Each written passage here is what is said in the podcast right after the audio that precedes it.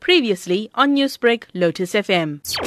The Phoenix police have also a case of murder after a 38-year-old man was allegedly shot and killed while he was in his vehicle.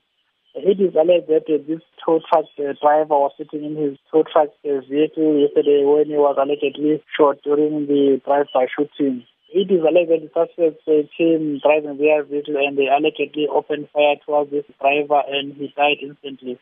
This vehicle fled the scene, which was a, a Etios uh, Toyota vehicle. Later, it is alleged that these suspects hijacked another vehicle in the area and they left this Etios abandoned. It is further alleged that these suspects are still at large and we are also appealing to anyone who might have information about their whereabouts, contact the local police station for further investigation. But the vehicle that was uh, hijacked, it is alleged that it was a, a, a Polo Vivo, which is still not recovered at this stage. And this Etios Toyota vehicle was allegedly stolen from a Sydenham area have the police noticed that there is a target on tow truck drivers? We have noticed that there is an increase in targeting the tow truck drivers, but we are also appealing to anyone who might have information about those people who are targeting them to come forward and give us information.